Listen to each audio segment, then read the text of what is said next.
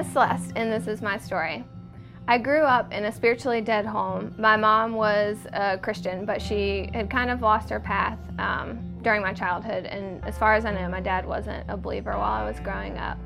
I went to church occasionally, but had really never heard about the whole relationship with Christ thing. I knew the stories, but, um, and I believed all the stories, but I thought that Christ died for you. He didn't die for me. I knew that God loved people, and I just wasn't one of them. And at an early age, I really felt that I w- had been predestined to go to hell, and that no matter what I did, I couldn't earn God's love, and that I was going to hell. Um, instead of seeking out seeking acceptance from God, I sought it through other people. Became sexually active in middle school and started seeking worth and joy in men primarily, but also in drugs and alcohol. And when I got to high school, that escalated, but it was still something that no one could really see. I was still able to like keep it hidden and cover it up with good grades and extracurricular activities and just being an all around good student. But when I went to college, my sense of hopelessness and being lost was completely apparent. And I was this like tornado of destruction and ruining all of the relationships that I had. I started doing harder drugs and started shoplifting a lot and um, was just really ruining everything that was in my life. And through all this, my sister and her husband were really the people that still loved me despite how ugly my life had become and how many mistakes I was making.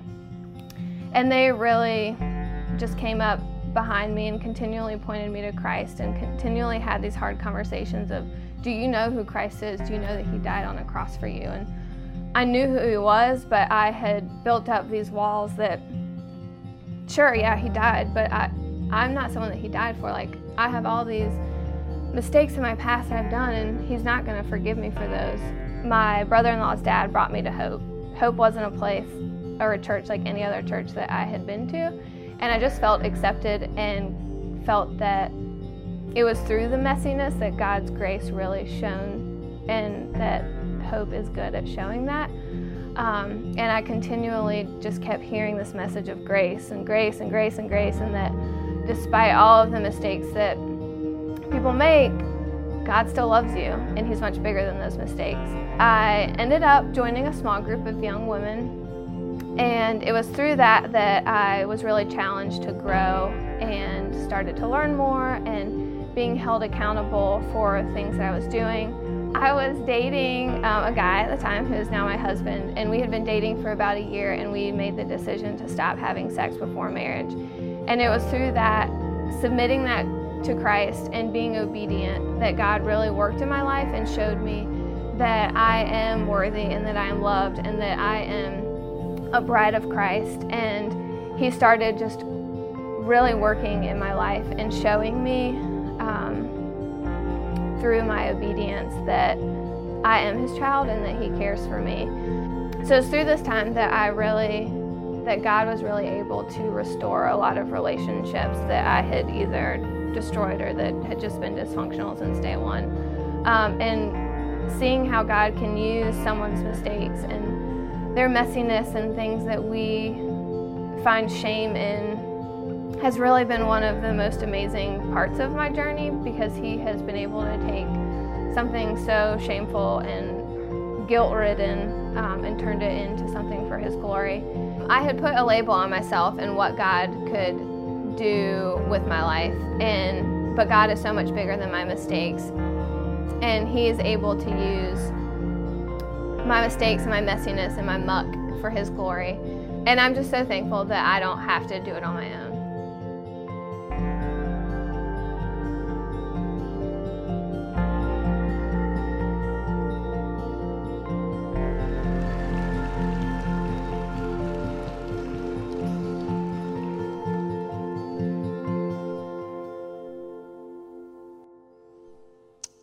You know, just like you, there are days I get very frustrated in my job. But when I hear stories like that, it reminds me of why I do what I do. And it should remind us this is why we serve and this is why we give. This is why we invite. You know, we're in this series about you at work, and we're talking about we spend a majority of our time, a good portion of our life working, but when you think about it, God is at work all the time. God never sleeps, He never slumbers. He's always behind the scenes doing something and working in our lives. By the way, I think that's one of the maybe the best reasons for working so hard to invite people to be at a church service on Easter, a weekend where 70% of them will come if they're just invited because there's a whole lot of people out there that need to connect with God just the way she connected with God. And here's the thing when you invite someone on Easter, you have no idea what's going to happen if they actually show up. You know, have no idea how God might connect with them. Maybe it's through the words of a song, maybe it's through something in the message, maybe it's someone they meet out in the lobby or out in the parking lot. But God begins to go to work behind the scenes, and we hear these amazing stories of life change. And I would just really encourage you, if you haven't invited anyone yet, think about the people in your life who need to have a story like that one day, how God showed up and absolutely changed their life. Now, we're in the sixth and last week of our series, You at Work. And we've discovered over the past six weeks, and it seems like an eternity ago we started this thing, right?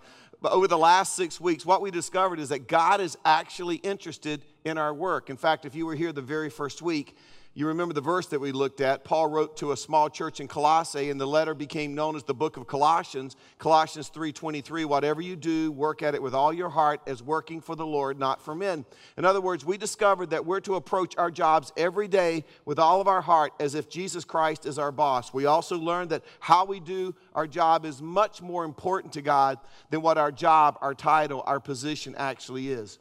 Now, this weekend, I want to wrap up our series by addressing this question What do you do when you're asked to do something at work that goes against biblical principles? You're asked to do something that violates uh, your values or your ethics. For example, as a Christian, uh, what do you do at work when your boss asks you to do something that you know is dishonest? Or you're asked to sign a document that you know is not accurate? Or you have to present a product in a less than truthful way? Or, or you're asked to promise more than you know you can deliver? Or you're asked to prepare a report that hides all the negative things, but yet it highlights all the positives. When you're a Christian and you're supposed to work with all your heart as if Jesus Christ is your boss, how in the world do you handle those situations? You got to understand this is a real issue, and this is an important issue because a lot of you here this weekend, you would have to admit you work in an industry where the bottom line is, is far more important than ethics. And if that describes you this weekend, this, this is probably what you've been thinking throughout the series. You've been coming, you've been listening every week, and you've been walking out and getting in the car, and this is what your thought has been. This stuff may work in church world, but this stuff doesn't work in the real world. I mean, you're thinking, unlike church, I have to worry about things like the economy and competition and margins, and, and those, have a, those things just have a way of cutting into my ability to always do the right thing. Some of you walked out of here thinking, if I try to apply these principles at work, if I tried to live up my Christian values at work, I might as well just quit now and not even wait to get fired. The problem is this when you begin to think that way, the temptation is to divorce your personal convictions from your professional convictions. In other words, you go to church and you live a certain way. You live a certain way at home. You live a certain way in your small group. You live a certain way around your Christian friends. You, you try to be honest. You're moral. You, you, you try to always be truthful. You try to always do the right thing. But then you operate by a different standard, a different set of standards Monday through Friday when you go back into the marketplace. And let me just say, if that describes you this weekend, my guess is it probably wasn't always like that for you. That probably wasn't always the case. In fact, you can probably remember a time when you first got into the marketplace, when you got your first job, when living a double standard really, really bothered you. I mean, if you were put in a situation where you had to make a decision or do something that went against your values, went against your ethics, I mean, you felt really guilty. At those times, you were so sensitive, and your conscience and your heart was so sensitive that you would ask God to forgive you. You even thought about quitting. You probably had conversations with your spouse or your close friends that said, Listen, I can make this anywhere. Why do I stay in a job? Why would I ever stay in a job where I have to compromise what I really believe? But you stayed in the job, and time has gone by, and now you have seniority, and now you make a lot of money. And what's happened is, if you look back over time, you've learned how to rationalize your options because now you feel trapped. Now you feel like there just aren't any other options. I mean, you don't want to have to make a decision based on your Christian values. And that. You don't want to move out of that nice house in the nice neighborhood where your family lives. You don't want to make a decision that's going to cause your wife not to be able to drive the kind of car she's accustomed to driving. You want your kids to stay in the private school. You want the nice vacations. You want the beach house. You want to make sure you can pay the dues at the country club. You, you don't want to give up any of those things.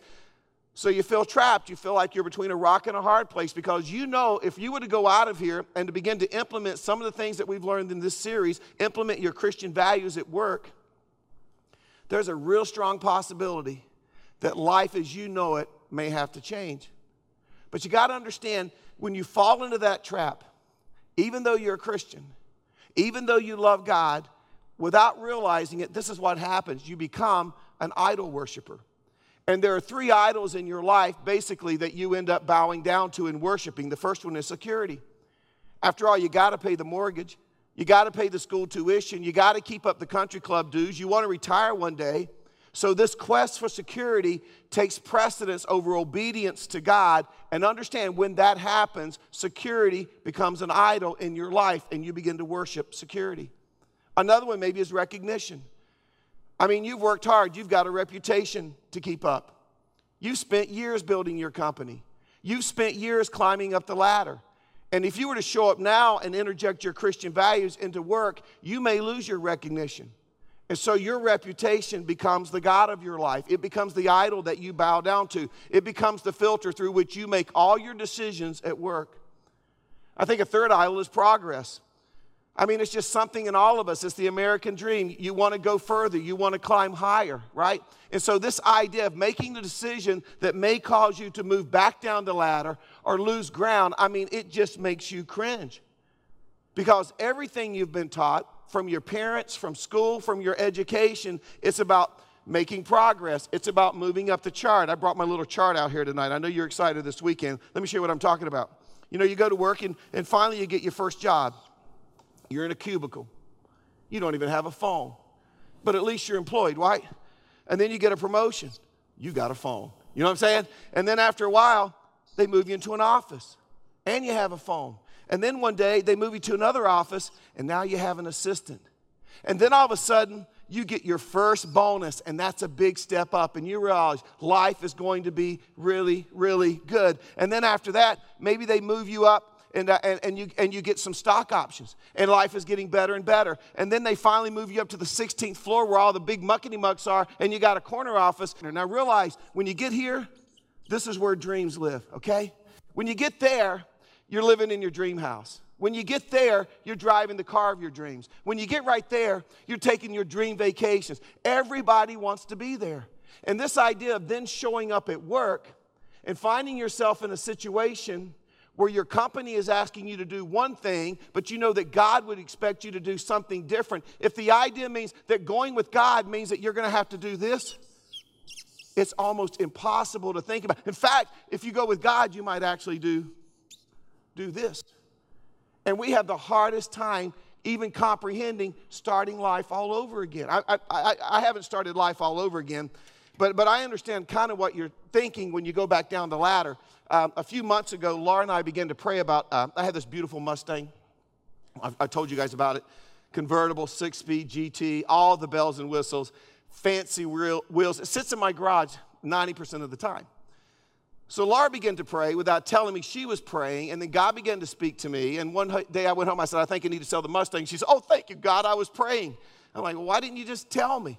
Because she said, Well, sometimes you listen to God, you don't listen to me, right? So we put the Mustang up for sale, and sure enough, somebody sold, I sold the Mustang, and, uh, I, and somebody actually gave me what I asked for. They didn't even counter. But so you got to understand the Mustang. It was so cool. We were so close. The car understood me. I'm telling you, when I approached the car, the seat automatically adjusted itself for me. I could talk to my car and it would talk back. I would say, I want to call Laura. Calling Laura. What's showing at Beaver Creek Cinemas? It would pull it up on the screen and tell me. What's the weather radar? Pull it up and show me. I want, to, I want it to be 68 degrees in the car. It would put my car at 68 degrees. Put it on this station. It would put it on that station. Me and my car, we were in a relationship. You got to understand this. I didn't need a small group. I had this thing going with my car. You see what I'm saying? So I sold it. I bought a 13 year old pickup with over 100,000 miles. I have to adjust my own seat, change my own radio station. If I want to call Laura, I got to dial it myself. I'm, t- I'm dealing with some tough first world issues right now in my life. So I understand what it is to go, to be up here living the dream and then have to back back down the little, I mean, I, I understand. You love God, I get that. You love Jesus, you love your family. But when push comes to shove, it's really hard to make decisions that might take you back down the ladder, right? Because when we get up here, it's all about security, it's all about recognition, it's all about progress. And understand, we live in a world, we live in a culture that reinforces that every day. But here's the real danger. As a Christian, when you say no to what's right, and you compromise your integrity for the sake of things like security or recognition or progress, understand you lose the opportunity to discover and experience what God might have done if you would have done the right thing. You lose the opportunity of knowing that God was ready to show up, He was ready to intervene in a tangible way in your life. You see, when your faith and God's faithfulness intersect, when they collide, God shows up in unmistakable ways. But when you, as a Christian, refuse to exercise faith, you refuse to be obedient and trust God for the outcome, you miss that and you live the rest of your life wondering, what in the world did God have for me? What would have happened if I would have made the right choice, if I would have done the right thing? Here's the problem you will never know. You'll never know because you never took the risk and obeyed God. You went with what was secure. You went with what was safe. Now, I want to show you an example of this in the life of one of my favorite characters in the Bible. His name is Daniel. If you have your Bible, turn over to Daniel chapter 1 while you're turning. Let me bring you up to speed. And uh, I don't have to do this a lot because a few weeks ago, Donnie Peters actually spoke out of uh, Daniel chapter 1. So I want to get a little background, then we're going to move over to Daniel chapter 6. But when you get to Daniel chapter 1, Daniel, this young man, he's about 15, 16 years old. He's living in Jerusalem with his family and his friends when King Nebuchadnezzar of Babylon uh, uh, comes in and, and, and, and he kind of he just conquers the city in 586 BC. And then, after defeating Jerusalem, sacking Jerusalem, uh, King Nebuchadnezzar, he picks some of the brightest young men there and he decides he's going to take them back with him to Babylon. Now, understand, Daniel's one of the men that is taken back into captivity. So, Daniel, as we set up chapter one, he's now 800 miles from home. He's in a culture, a perverted culture, a decadent culture. Everything's totally unfamiliar to him. And, and, King Nebuchadnezzar, he has a plan to train these young men to be a part of his government, to press and win over these guys. It says in verse 5 the king assigned them a daily amount of food and wine from the king's table. Donnie talked about this. But immediately, Donnie Do I look that bad? Oh, I'm, okay, there. Immediately, Daniel has a problem. Because Daniel knew, wait a second, if I'm being served the best food from the king's table, this is also food that was first offered up to idols. And he knew from his Jewish upbringing that this violated everything he was raised. It violated the covenant that he had with God. So all of a sudden, you got to understand, Daniel is dropped into this free thinking, decadent society.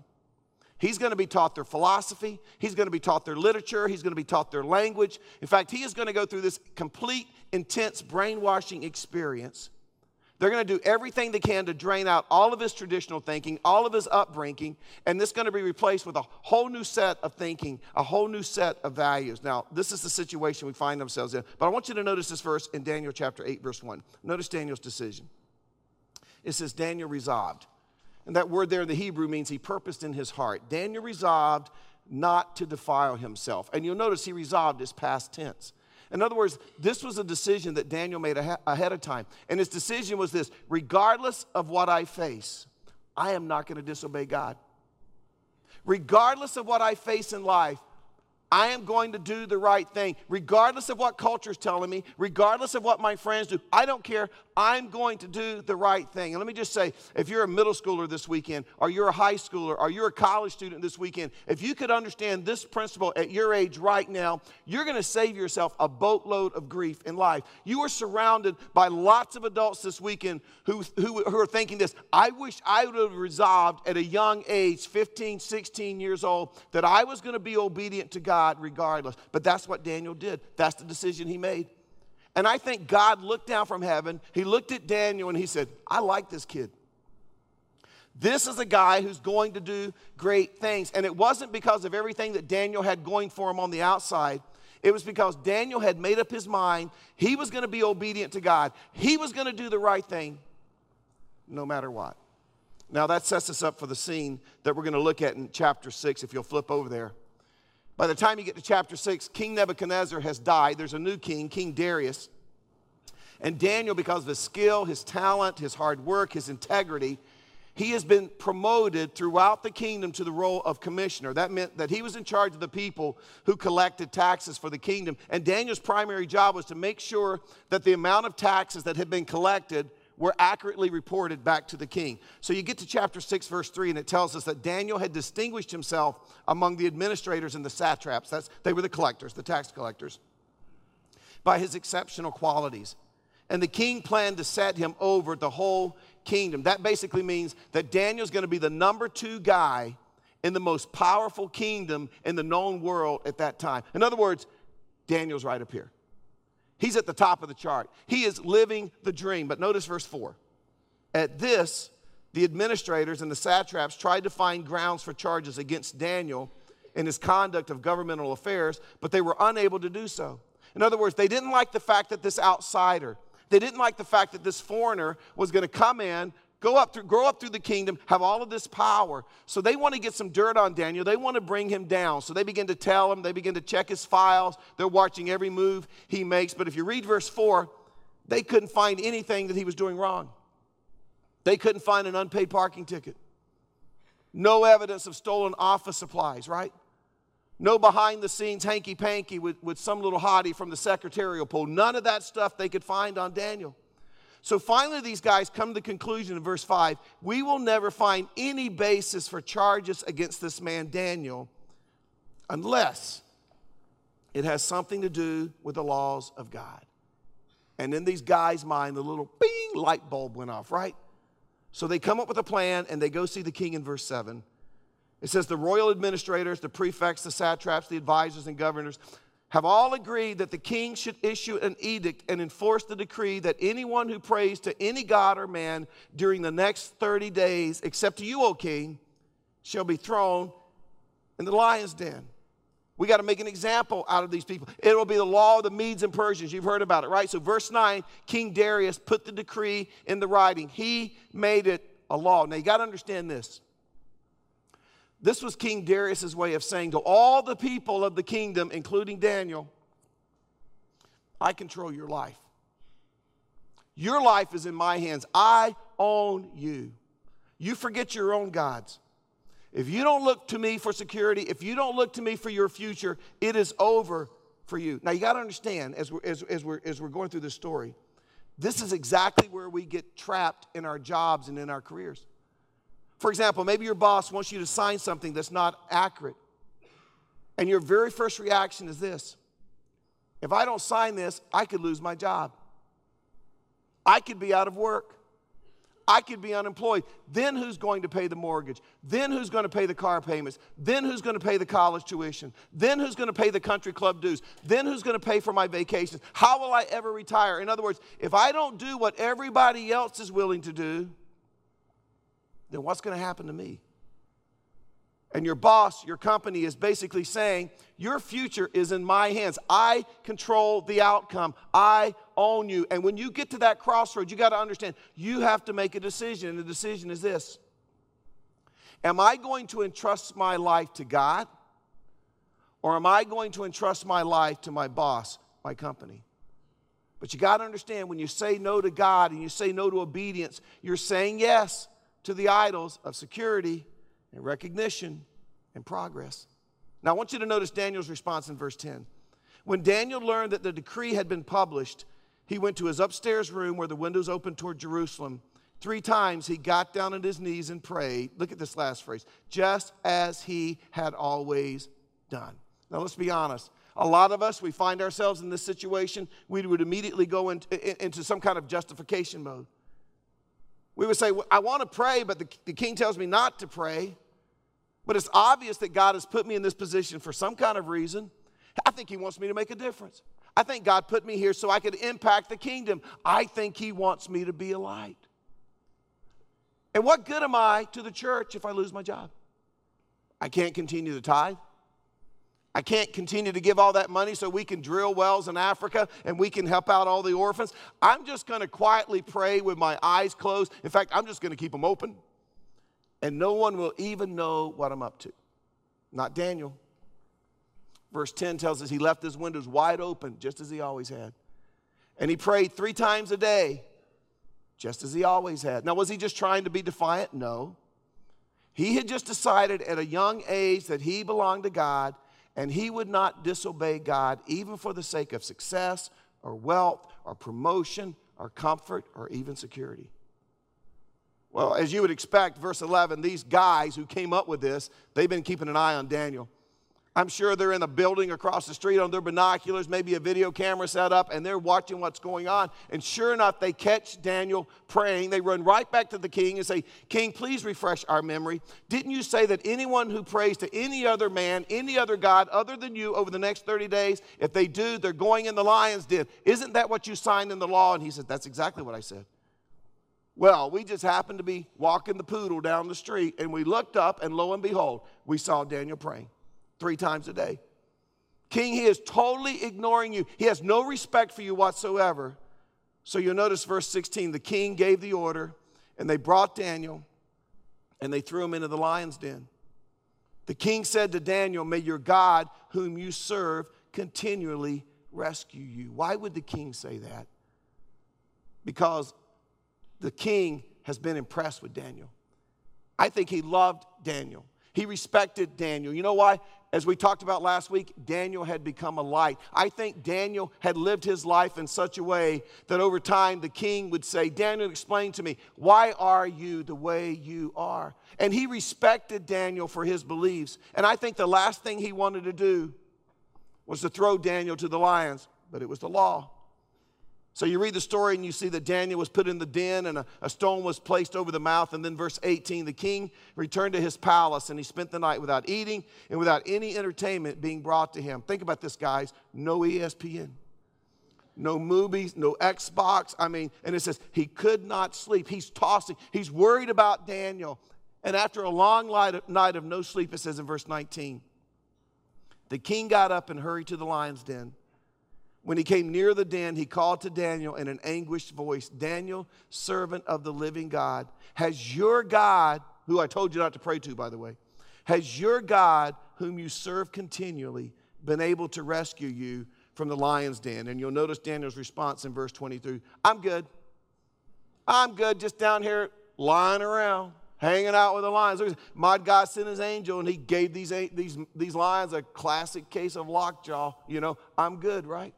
So the king gets him out in verse 23 and it says, There was no wound found on him. Why? Because he trusted God. And do you know what the king's response was? New rule. This rule was a stupid rule. And we're changing it. In fact, everybody that came up with this stupid rule is also stupid. In fact, according to verse 24, he went and got the guys who set Daniel up and he threw them in the lion's den, along with their wives, along with their children, tough king. And it said that the lions just crushed him, right? Verse 25. Then King Darius wrote to all the people, nations, and men of every language throughout the land. I don't miss that. That means that King Darius passed a law that basically impacted the entire known world in regards to Daniel's God. Verse 26 I issue the decree that in every part of my kingdom and people, of my kingdom, people must fear and reverence the God of Daniel.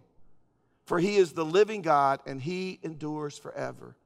His kingdom will not be destroyed. His dominion will never end. He rescues and he saves. He performs signs and wonders in the heavens and on the earth. He has rescued Daniel from the power of the lions. So Daniel, look, suffered? Uh uh-uh. uh Daniel prospered during the reign of Darius and the reign of Cyrus the Persian. He just kept right on climbing. Now, the moral of the story is this your boss your CEO, your board of directors, they don't control the outcome of your life. Oh, they think they do. And I'm sure there are times from your perspective it seems that they do, but you don't belong to them. As a Christian, you belong to God, and He is in control of your life. And this is what you need to understand the very same God that intervened on Daniel's behalf is more than capable of intervening on your behalf. So let me just close by asking you a question.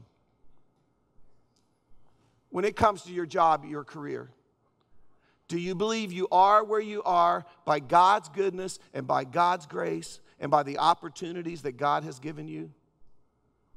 Or do you think you are where you are and you've gotten to where you are because of your hard work, your education, your intelligence, your discipline? See, as followers of Jesus Christ, as Christians, at some point we have to make that decision. And if you come to this conclusion, and this is the right conclusion, that you are where you are and you've gotten to where you are because of God, then here's the question you have to figure out how to answer for yourself. Do you think you have to compromise the principles of God to maintain the blessings of God? Now, think about that. If you really believe that you are where you are because God put you there, now, once you're there, do you think that you have to compromise the principles of God to maintain the blessings of God? See, this is the conclusion that, that Daniel came to. He came to the conclusion I'm not in this position because I'm such a good worker. I'm not in this position because I'm so intelligent. I'm not in this position because, you know, I'm such a good administrator. I'm where I am because at the age of 15, when King Nebuchadnezzar raided my hometown and invaded our city, God allowed me not to be killed. And on top of that, God allowed me to be hand selected by the king out of all of those t- young people that were taken into captivity. On top of that, he kept me healthy when I, I wouldn't compromise on the whole diet issue, right? On top of that, you know, people saw my skills. And I got the opportunity to show the people around what I could do. And somehow that got back to King Nebuchadnezzar. You see, Daniel's like, God put me where I am. His fingerprints are all over my life, all over this situation. So, why in the world would I violate the principles of God in order to maintain the blessing of God? And Daniel's like, that just makes no sense whatsoever. King Darius didn't give this to me, and King Darius can't take it away from me unless God allows him to. So I'm not going to abandon God now. After all, He's the one who got me here. Now, this is what's interesting. When we hear that, that sounds so right. And that's not a hard decision to make. That's not a hard conclusion to come to when you don't have a lot to lose. But when things are going great and you're climbing the ladder and the money is pouring in, and you're finally experiencing financial security. And all of a sudden, you're put in a position where do I obey the company or do I obey God on this issue? I really want to obey God on this issue. And you realize you have a, you realize you have a lot to lose. At those times, we're tempted to abandon God. At those times, we're tempted to abandon the one that we've been dancing with and find a new partner. And all of a sudden, we feel like, hey, we got to use our own human ability to, manip- to manipulate and negotiate to maintain what we have so we don't lose what we have. But see, this is what we learned from the life of Daniel. Nothing could be further from the truth. There's never, ever a reason to abandon the principles of God in order to maintain the blessings of God. I got this email. I wanted to share it with you. I asked them, they said it was okay. A few months ago, I was approached by my boss and asked to do something that I knew was unethical against company policy and against my belief as a Christian. I was put in a very awkward position. Do I go against my beliefs and do something I know to be wrong, or do I put my career in jeopardy? I knew declining to do what I was asked would label me as not being, quote, a team player or a company man and could jeopardize my chances for promotions. Me and a few other team members were asked to perform a personal favor for a, a high level executive, quote, off the clock. We were told that our timesheets would be adjusted for the hours we worked at his home, and we would also be paid an extra, quote, bonus in cash. Knowing that the only right thing to do was decline, I went to my boss and, po- and politely explained that I felt I could not participate and told them that I appreciate the offer, and if the executive needed work done at his home, I would be glad to assist with the project on my own time, but not on company time. I was told my help was not needed.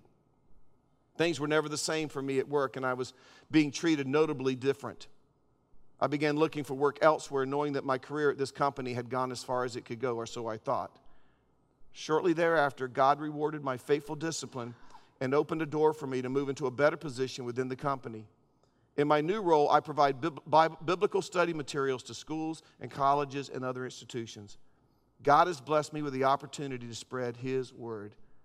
I believe that before I could be put into this role, he needed to know that I could be trusted, and I am the Christian he has been grooming me to be.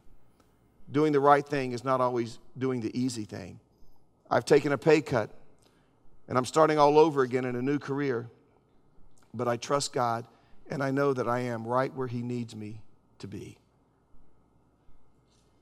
You know, a few years ago, 19 years ago this Easter, is when God began to lay on Laura and I my, our hearts to move here and, and to start this church. And I'll be honest with you, this is where we were living. we had the house of our dreams. We were driving the cars of our dreams. We were taking the vacations of our dream. And we didn't do this, we did this. So much so that um, I was kidding the other day with Gary Vett, one of our staff here. It was just three years ago that my salary here began to match what I was making 19 years ago when I left my previous ministry. But as I was telling Laura, that just hit me. We laughed because it was almost as if God had just magically done something in our lives where we had never ever missed it, where it was never ever a challenge. And we both agreed we have never been more fulfilled in our lives. And we can't imagine for, for we can't imagine at all how we would have ever done anything any differently. And so this is the lesson that I've learned you're obedient, and you do the right thing regardless of the cost. And what happens when you do that, your faith and God's faithfulness, they intersect. And at that moment, God becomes real to you like never before. And I don't want you to miss that opportunity for anything in the world. Now, here's the problem some of you have already missed that opportunity numerous times because you came to the crossroads, and instead of yielding to God, you bowed down to security or recognition or the future or climbing forward, and you missed it. Don't miss it again. Because you will never know what God is going to do in your life till you get to the crossroads and you decide you're going to be obedient and you do the right thing. You've missed it enough. Don't miss it again. Let's pray together. With your heads bowed, I don't know what God is doing in your life. But I know this there are things in life that are a lot more important than security. There are things that are a lot more important than recognition, promotions, and it's obedience. If you get nothing out of the six weeks that we've spent in this series other than this, my encouragement to you is learn to be obedient and trust God. And, and not just in your work life. This may be a principle that you need to apply to your marriage relationship. Our dating relationship, I, I loved how Celeste said, you know, we were having sex before we got married, and they realized that God said that was disobedient, so they decided not to have sex before they got married anymore. For some of you, it may relate to your finances. For some of you, it may relate to your uh, willingness to serve or not to serve because you don't think you have the time. When you come to that crossroad and God said, This is what I want you to do, are you willing to be obedient regardless of what the cost is? Because you'll never know what it feels like to have God show up and intervene and do something miraculous in your life until you're willing to make that choice. Father, we thank you as you've led us on this journey about our jobs, our work, how important it is to you, and how we should approach our job as if we're working for you, and that how we do what we do is so much more important than what we do.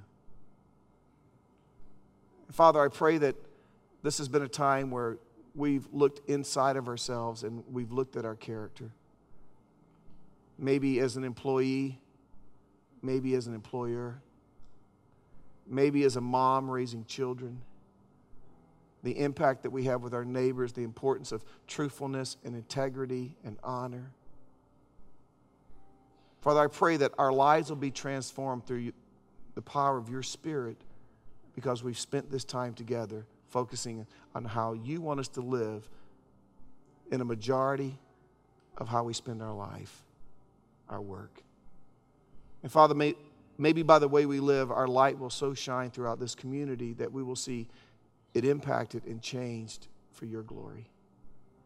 And God, we're excited right now to see what you're going to do in the days to come. And we give you the glory. In your name we pray. Amen. Amen.